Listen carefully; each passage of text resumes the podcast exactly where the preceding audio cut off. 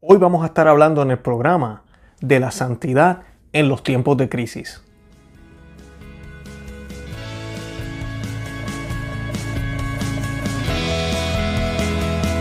Bienvenidos a Conoce, Ama y Vive tu Fe. Este es el programa donde compartimos el Evangelio y profundizamos en las riquezas y bellezas de nuestra fe católica. Les habla su amigo y hermano Luis Román y quisiera recordarles que no podemos amar lo que no conocemos y que solo vivimos lo que amamos. Este viernes, ahora en el 2019, pero todos los 1 de noviembre, celebramos el Día de Todos los Santos, una solemnidad, es una fiesta para la Iglesia Católica. Es un día de obligación también porque todos los católicos estamos obligados, sí, obligados, tenemos un compromiso con Dios ese día y tenemos que escuchar el sacrificio de la Santa Misa. ¿Y por qué lo celebramos y por qué es tan importante en estos tiempos de crisis? Eso es lo que vamos a estar mirando en unos momentos. Yo quisiera comenzar con una lectura y dice lo siguiente, queridos hermanos, miren cómo nos amó el Padre, que quiso que nos llamáramos hijos de Dios, y nosotros lo somos realmente. Si el mundo no nos reconoce es porque no lo ha reconocido a Él. Queridos míos, desde ahora somos hijos de Dios, y lo que seremos no se ha manifestado todavía. Sabemos que cuando se manifieste, seremos semejante a Él, porque lo veremos tal cual, cual es. El que tiene esta esperanza en Él se purifica así como Él es puro. Esa es la epístola, de la primera epístola o primera carta de San Juan, capítulo 3, versículos 1 al 3. Y es esa promesa de santidad, esa promesa que el Señor nos hace a través de los escritos de San Juan, diciéndonos de que vamos a ser como Él, de que vamos a vivir en Él. Eso era lo que eh, Tomás de Aquino describe como la visión beatífica. Vamos a estar insertados en el Señor y vamos a ser como Él. No vamos a convertirnos en Él o como dioses, pero vamos a ser como Él. Vamos a compartir plenitud entera. Y eso es lo que celebramos los 1 de noviembre los católicos. Celebramos la fiesta de todos los santos. Y la historia, pues en muchos lugares usted la puede conseguir. Le voy a decir brevemente, el Papa Gregorio III durante su mandato en la iglesia entre los años 731 y 741 escogió el 1 de noviembre para la conmemoración de la vida de los santos. En el siglo IX el Papa Gregorio IV eh, extendió esta festividad a toda la iglesia, popularizándose como una celebración a la memoria de todos aquellos que habían sido consagrados su vida a Dios. Eh, el Día de Todos los Santos se comienza a celebrar la víspera de Todos los Santos, que es el 31 de octubre que lamentablemente tenemos la fiesta del Halloween, pero se le llamaba All Hallows Eve porque es la noche de todos los santos. Hallows significa santo, santificado, todo lo que es santificado, todo lo que es santo. Hicimos dos videos sobre, eh, sobre el Halloween y la trampa del Halloween y cómo los católicos debemos celebrar el Halloween o el Hallows Eve. Eh, les exhorto a que busquen esos videos. Voy a colocar los enlaces en las notas de este para que se orienten y puedan saber exactamente qué es lo que debemos hacer ese día. Pero el 1 de noviembre es el día grande, es el día de todos los santos. Y la iglesia decide nombrar un día para todos los santos porque son más los santos que no conocemos, son más los santos que han muerto en el martirio, son más los santos desconocidos para la Iglesia Universal que los santos que la misma Iglesia ya ha declarado como santos por la vida que llevaron o porque su historia fue conocida. En este día recordamos a todos los santos. Y podríamos decir, ¿verdad? Recordamos al panadero de la esquina que nadie supo, a la enfermera del hospital, al conserje que trabajaba en la escuela, eh, al doctor, al médico, al abogado, que vivió su vida y su vocación completamente ordenada a Dios. Caminaron el camino de la perfección y alcanzaron la santidad. Y no siempre soy así de bonito. Como todos sabemos, para poder ser santos tenemos que tener la voluntad de entregarlo todo, de entregar todo a Dios y esto se da a través de la gracia. Es un regalo de Dios. Nadie se hace santo por sus propios méritos. Nadie se hace santo por sus propios esfuerzos. Si usted piensa que aprendiendo mucho, si usted piensa que haciendo tal cosa, haciendo esto, si usted piensa que con todo lo que usted pueda hacer en términos de acciones va a alcanzar la santidad, déjeme decirle, amiga y amigo que me escucha, que no. La santidad es un don, es una gracia que el Señor nos da. Ahora, a través de las obras podemos caminar ese camino de santidad. A través de las obras confirmamos lo que creemos. A través de las obras mostramos ese amor, esa caridad, esa misericordia, compasión con los demás. Y así entonces podremos alcanzar eso que fue pagado en la cruz por nuestro Señor Jesucristo a un precio muy alto y que nosotros no somos dignos de ganarlo. No hay nada que usted pueda hacer, inclusive usted puede dejarse crucificar y ese acto no va a tener la misma validez que la que tuvo nuestro Señor Jesucristo en la cruz. ¿Por qué? Porque Él es nuestro Señor, porque Él es el Hijo de Dios, porque Él es el Mesías. Y quisiera comenzar a leerles aquí una de las lecturas que se leen en la, en la Santa Misa el día de todos los santos y son las bienaventuranzas. Es una guía en la cual nos puede decir cómo debemos ser para poder alcanzar la santidad. Y dice, al ver la multitud, Jesús subió a la montaña, se sentó y sus discípulos se acercaron a él. Entonces tomó la palabra y comenzó a enseñarles diciendo, felices los que tienen alma de pobres, porque a ellos les pertenece el reino de los cielos. Felices los pacientes porque recibirán la tierra en herencia. Felices los afligidos porque serán consolados. Felices los que tienen hambre y sed de justicia porque serán saciados. Felices los misericordiosos porque obtendrán misericordia. Felices los que tienen el corazón puro porque verán a Dios. Felices los que trabajan por la paz porque serán llamados hijos de Dios. Felices los que son perseguidos por practicar la justicia porque a ellos les pertenece el reino de los cielos. Felices ustedes cuando sean insultados y perseguidos, cuando se les calumnie de forma de una forma o, de otra a causa de mí. Palabra del Señor, gloria a ti, Señor Jesús. Bueno, ese es el camino de la santidad. Felices los pobres, ¿verdad? Los que tienen alma de pobre, felices los pobres de corazón, ¿verdad? Los humildes, los que no se enaltecen ellos mismos, porque a ellos le pertenece el reino de los cielos. ¿Por qué? Porque quien realmente está siendo enaltecido en ellos es Dios, nadie más. Felices los pacientes, ¿verdad? Porque recibirán la tierra en herencia. El ser paciente, qué difícil es el mal genio, la impaciencia, queremos todo rápido. En este mundo tan acelerado queremos todo rápido. Y de esa forma no nos vamos a poder alcanzar la santidad. No tenemos la paciencia de esperar por Dios para que Él decida las cosas, para que Él me dé el discernimiento, para que Él actúe en mi vida. Sabemos que Él va a actuar, creemos, tenemos la fe, pero no tenemos la paciencia para esperar. Los afligidos porque seremos consolados. ¿Cuántas penas padecemos aquí? Y no importa las alegrías que recibamos aquí, siempre van a haber penas, siempre van a haber problemas. Y de seguro, si asumimos esas penas con amor y caridad, no estoy diciendo que seamos masoquistas, pero si las asumimos con amor y caridad y las ofrecemos al Señor, vamos a alcanzar la santidad. Felices los que tienen hambre y sed de justicia porque serán saciados. La justicia divina que va a venir al final de los tiempos, que va a llegar cuando, cuando partamos de este mundo al otro, va a ser, va a ser justa, va a ser perfecta realmente lo que, lo que, lo que se merece quien, lo que todos nos merecemos, bueno o malo.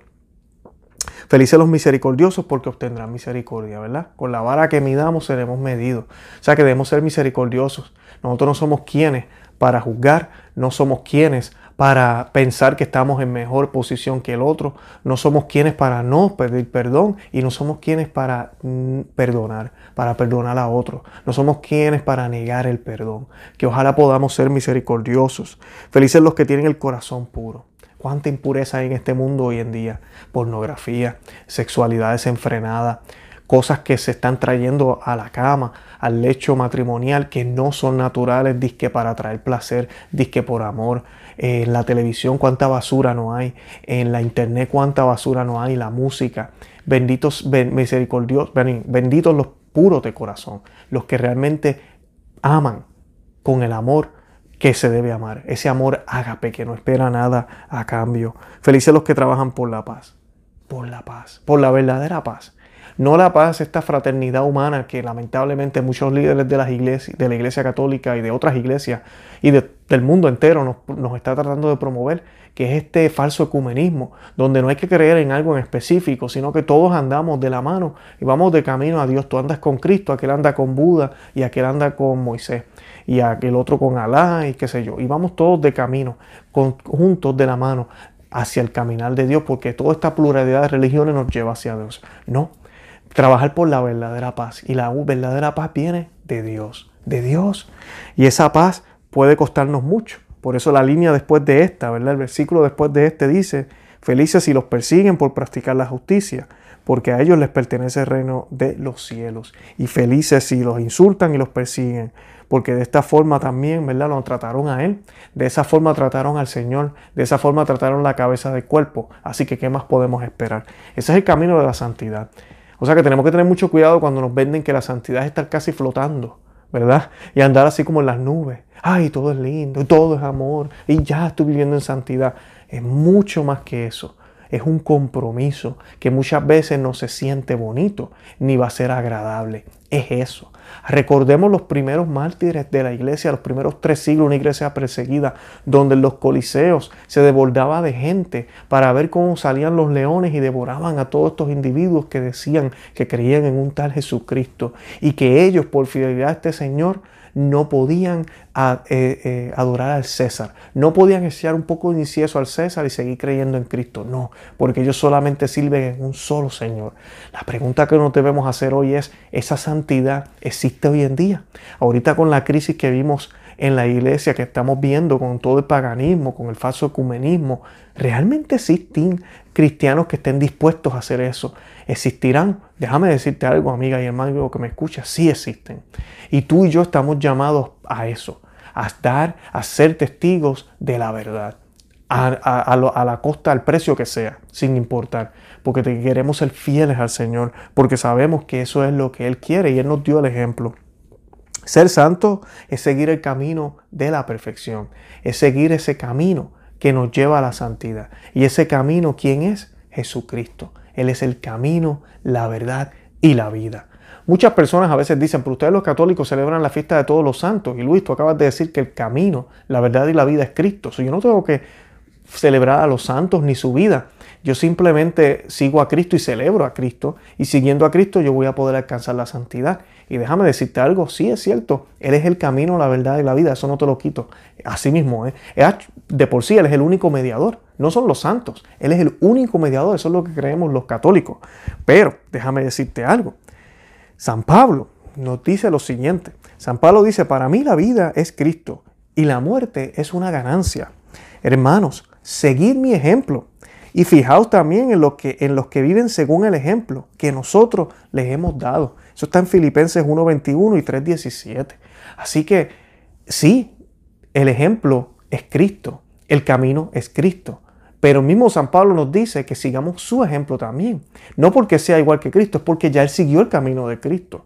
Entonces tal vez hay cosas que del Señor yo no puedo comprender porque no estoy razonando como debo razonar, porque no tengo tal vez la disposición porque simplemente se me hacen difíciles ver.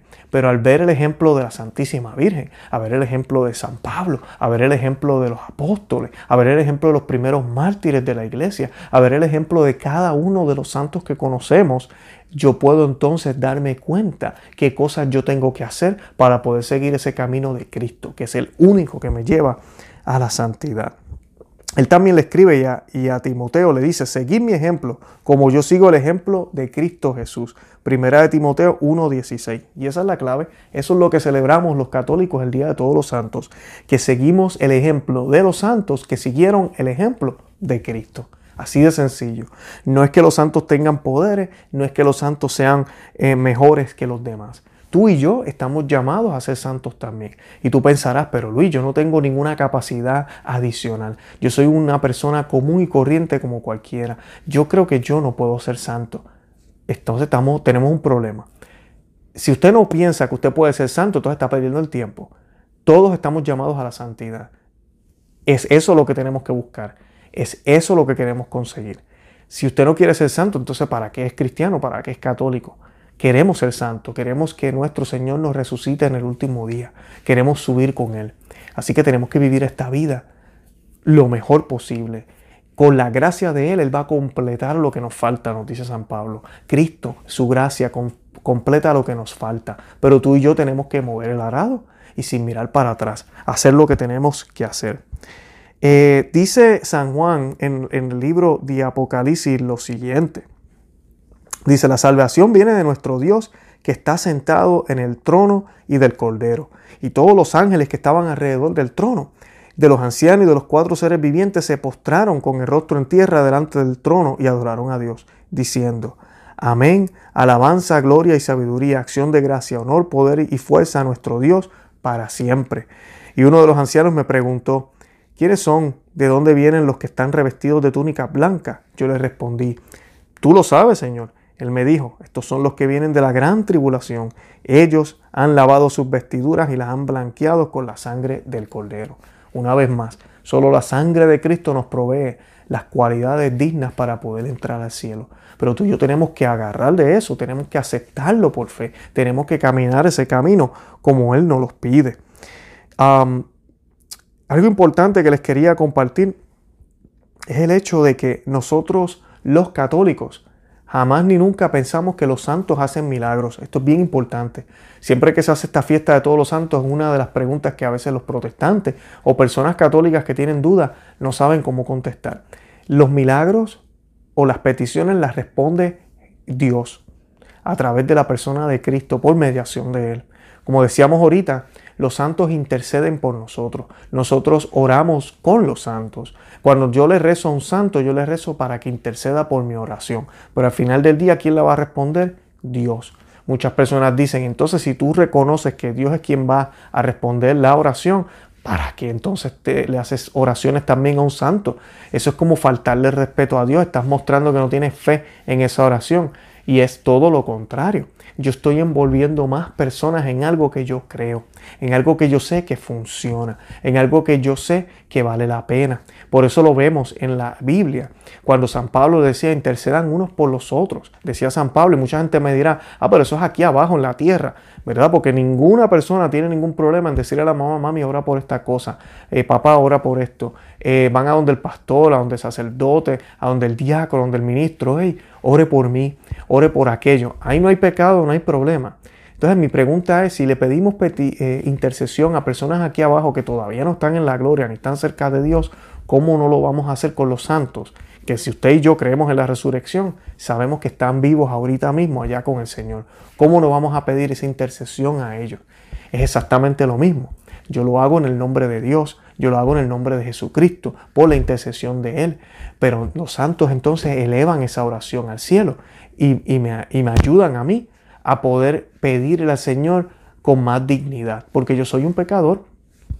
Además de esto, yo muestro mi fe y, le demuestro a Dios que creo en la resurrección, que creo en la comunión de los santos, que creo en el cuerpo místico de Cristo, que sobrepasa la muerte, que venció la muerte. El decir que ellos allá arriba no me pueden escuchar es decir que el cuerpo místico de Cristo solamente funciona en la tierra y eso no tiene ningún sentido ni lógica. Contradice toda la escritura. Así que no podemos decir eso. Eso es lo que realmente creemos nosotros los católicos. Allá afuera existe la santería. Eso no es católico. Allá afuera existen personas que lamentablemente, incluyendo católicos, tienen supersticiones y que colocan la figura de, tal santo en el patio, la ponen patas arriba, la viran aquí, la viran allá. No haga nada de eso, eso no es católico, eso es una falta de respeto.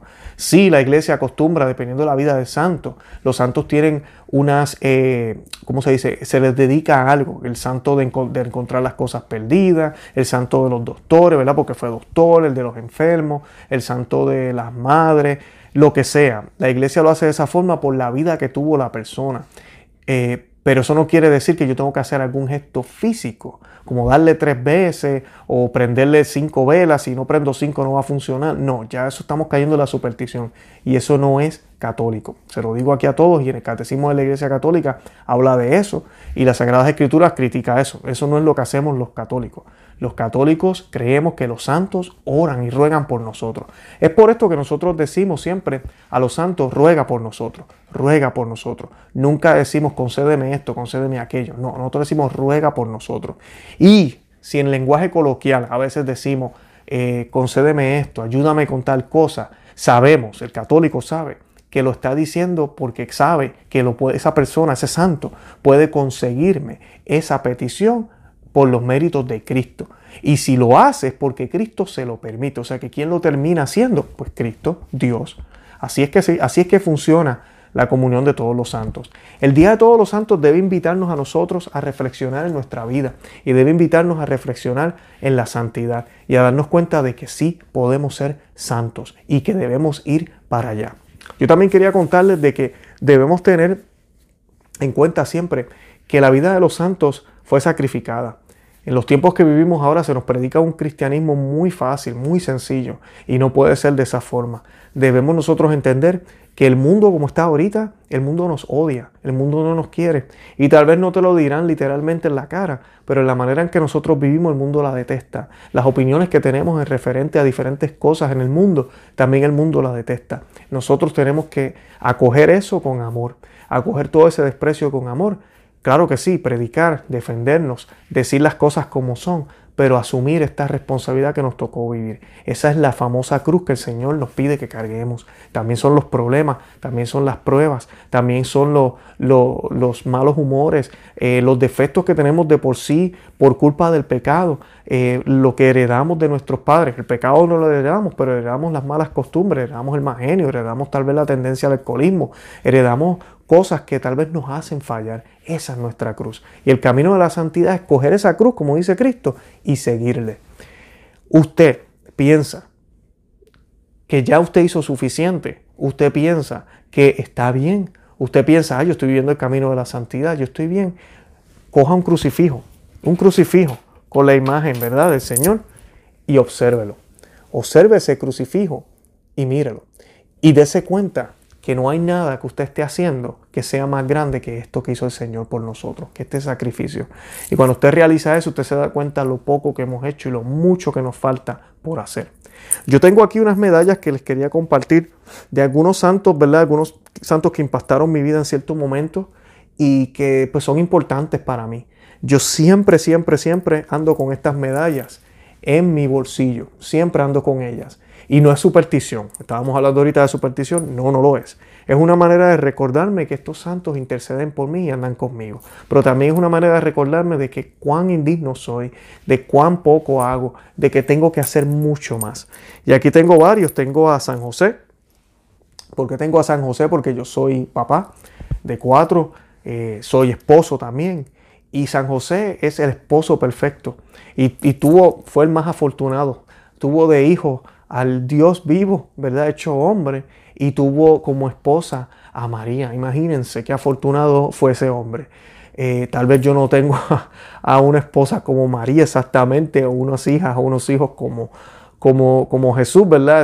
estos niños míos son traviesos y son traviesas, ¿verdad? Eh, mis niñas. Y, y mi esposa es hermosa, yo la amo un montón, pero ni ella ni yo somos perfectos, de verdad.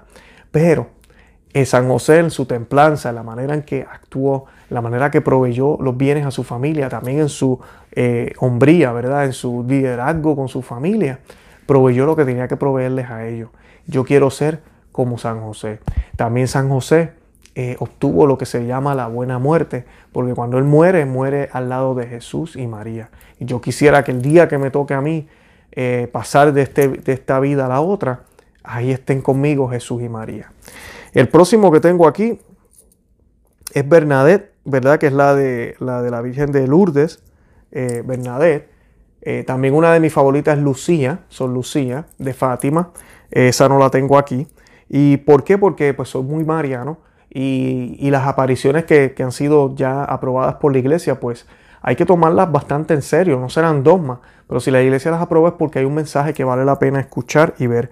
Y siempre estos mensajes para los amigos protestantes que a veces escuchan estos videos o de otras religiones o católicos que a veces tienen dudas, no es que sea otro evangelio, nosotros creemos en las sagradas escrituras, en la Biblia, y, la, Biblia es infalible, la Biblia tiene respuesta para todo. Eh, no todo está ahí, pero la, la Biblia tiene respuesta para todo. Estos apariciones, mensajes de la Santísima Virgen lo que hacen es darle soporte a lo que su hijo ya dijo. Básicamente eso. Así que vale la pena escucharlo. También tengo aquí a, Pío X. Ese es mi favorito, ya lo he dicho varias veces. Pío X. Y pues santo también, un santo papa. Y es uno de mis favoritos. Me identifico muchísimo con él. Era un papa eucarístico y un papa mariano. Y además de esto luchó mucho contra el modernismo que ahorita mismo está eh, haciendo mucho daño en la iglesia. Eh, además de ellos, tengo también a, ya les dije a Bernadette, aquí tengo a, Faustina de Cohuasca, de la Divina Misericordia, que algunas personas pues eh, me critican porque pues tengo esa devoción. Yo entiendo las dudas que hay por ahí para, algunos grupos, Pero esa devoción, sí les puedo decir que fue la que me llevó al Santo Rosario, la Divina Misericordia, la coronilla de la Divina Misericordia. Y pues eh, eh, le agradezco mucho por eso al Señor. Eh, viendo su imagen de la Divina Misericordia me, me llevó a los pies de María, porque el Señor sabe que yo soy vago, el Señor sabe que yo soy bien, bien débil. Entonces Él dice, no, tú necesitas de mi mamá, de mi madre, para que te quedes cerca de mí. Y a través de la Divina Misericordia fue que me llevó a eso, porque yo hacer la coronilla, la coronilla es bien corta, lo que coge son unos 10 minutos a hacer. Y pues de verdad que me quedaba con ganas, yo quería seguir orando y orando más. Eh, y ahí fue que comencé a hacer el Santo Rosario. Ahora es al revés, ahora hago el Santo Rosario y casi no hago la Divina Misericordia. La hago a veces, pero casi no la hago. También tengo aquí a Benedicto XVI, eh, que es el otro papa. Él no ha muerto, pero sí tengo una medalla de él aquí, eh, conmemorativa, eh, que el Señor le dé salud. Creo que un gran teólogo, los escritos de él, ahorita en la universidad que estoy haciendo mi maestría en teología, estamos leyendo mucho de él y ese hombre es un genio, es un genio. Que el Señor lo proteja y lo bendiga. Y pues que ojalá, nada, que ojalá hablara un poco más. Yo sé que con esta crisis sería, sería formidable que Benedicto XVI dijera algunas cosas. Y tengo aquí también a Padre Pío el padre Pío de Petrechina, un hombre que tuvo las estigmas, un hombre que también fue santo, un hombre que hacía cosas increíbles, se dislocaba, que eso también está en la Biblia, los apóstoles se dislocaban. Eh, un hombre que era visto en diferentes lugares al mismo tiempo, eh, llegó a hacer milagros, uno se iba a confesar con él. Eh, algunas personas, testimonios cuentan y él ya sabía lo que tú tenías que confesar, o si dejabas un pecado te decía, te falta decirme esto. Un hombre con muchas gracias. Y estos son pues el grupo de santos que yo siempre ando con ellos, ando con más también. También mi crucifijo tiene la medalla de San Benito, que hablamos de esa medalla los otros días, los que no han visto los videos sobre eh, todo lo de la Pachamama y los revoluciones que han pasado en Roma, pues eh, vayan y búsquenlo, pero yo hablo de él. Él destruyó un altar dedicado a, Apolo y lo, destruyó completamente, taló el árbol que estaba ah, cerca del altar o junto con el altar y, pateó el altar, el altar lo puso patas arriba. Eh, y lo hizo ¿por? Porque habían personas que ya siendo cristianos todavía iban y hacían esos rituales del pasado, como dirían ahora, algo cultural. Y pues él sabía que eso podía perderle a ellos, eh, podía hacer que se le perdieran las almas. Así que él lo hacía por su salvación, un hombre responsable por su rebaño. Y pues San Benito es un santo. Y San Benito es muy reconocido porque luchó contra entes, como todos estamos luchando, pero él luchó contra entes demoníacos muy directamente. Por eso la medalla de él eh, la utilizan los exorcistas y es una medalla que tiene mucho poder. Yo les recomiendo que si usted no la tiene, la consiga. Ahora casi todos los rosarios y los crucifijos la traen, pero esa medalla lo puede proteger a, a usted de cualquier presencia maligna que haya cerca, tratando de, de hacerle la vida a usted imposible. Y nada, esas son las medallas que les quería compartir. Y nada, les deseo que este día de todos los santos lo celebren con su familia, que la pasen bonito, que la pasen bien. Yo sé que muchos de nuestros países no trabajamos. Eh, yo sí trabajo aquí en los Estados Unidos. Eh, pero pues tengo que, voy a mi obligación en la misa por la mañana, si Dios lo permite. Y nada, busquen un lugar donde la misa se haga eh, bien, donde sea, ojalá que sea la misa tradicional, la misa tridentina, el rito extraordinario como le llaman, eh, y que sea celebrado dignamente, no con todas estas loqueras que se hacen ahora, sino dignamente y que podamos de verdad vivir nuestra vida como verdaderos santos. Asimismo, como verdaderos santos. Eh, al usted bautizarse, ya nosotros tenemos ya ese, esa semilla. Ya podemos llamarnos inclusive santos. San Pablo le llamaba a todas las comunidades, eh, le decía saludos a ustedes los santos. Y no era que ya fueran santos completamente, pero como están caminando el camino de santidad, ¿verdad? Son santos, no han alcanzado la santidad plena y tienen mucho que trabajar, pero se consideran santos, se consideran bendecidos. Y santo significa estar separado. Eso es lo que significa ser santo. No es estar así ah, y portarme bien y amor. No, es estar separado. ¿Separado de qué? Separado del mundo. Ir contra la corriente y ser diferente. Los invito a que visiten nuestro blog, conoceamevivetufe.com, que se suscriban aquí al canal en YouTube, que también nos busquen en el podcast, en cualquiera de las aplicaciones de podcast, y también que nos busquen en Facebook, Instagram y Twitter. Estamos en cualquiera de ellas. Los invito también a que visiten mi canal, tiene diferentes eh, videos, más de 130 videos. El podcast tiene ya 170 audios que pueden ir allá también. Tenemos algún contenido que no aparece aquí en YouTube y tenemos contenido eh, que no está en el otro lado. Y nada, los invito a que pues, visiten eso y puedan seguir instruyéndose. Cualquier sugerencia o tema que quieran que tratemos, déjenme saber. Y nada, feliz día de todos los santos y Santa María, ora pro nobis.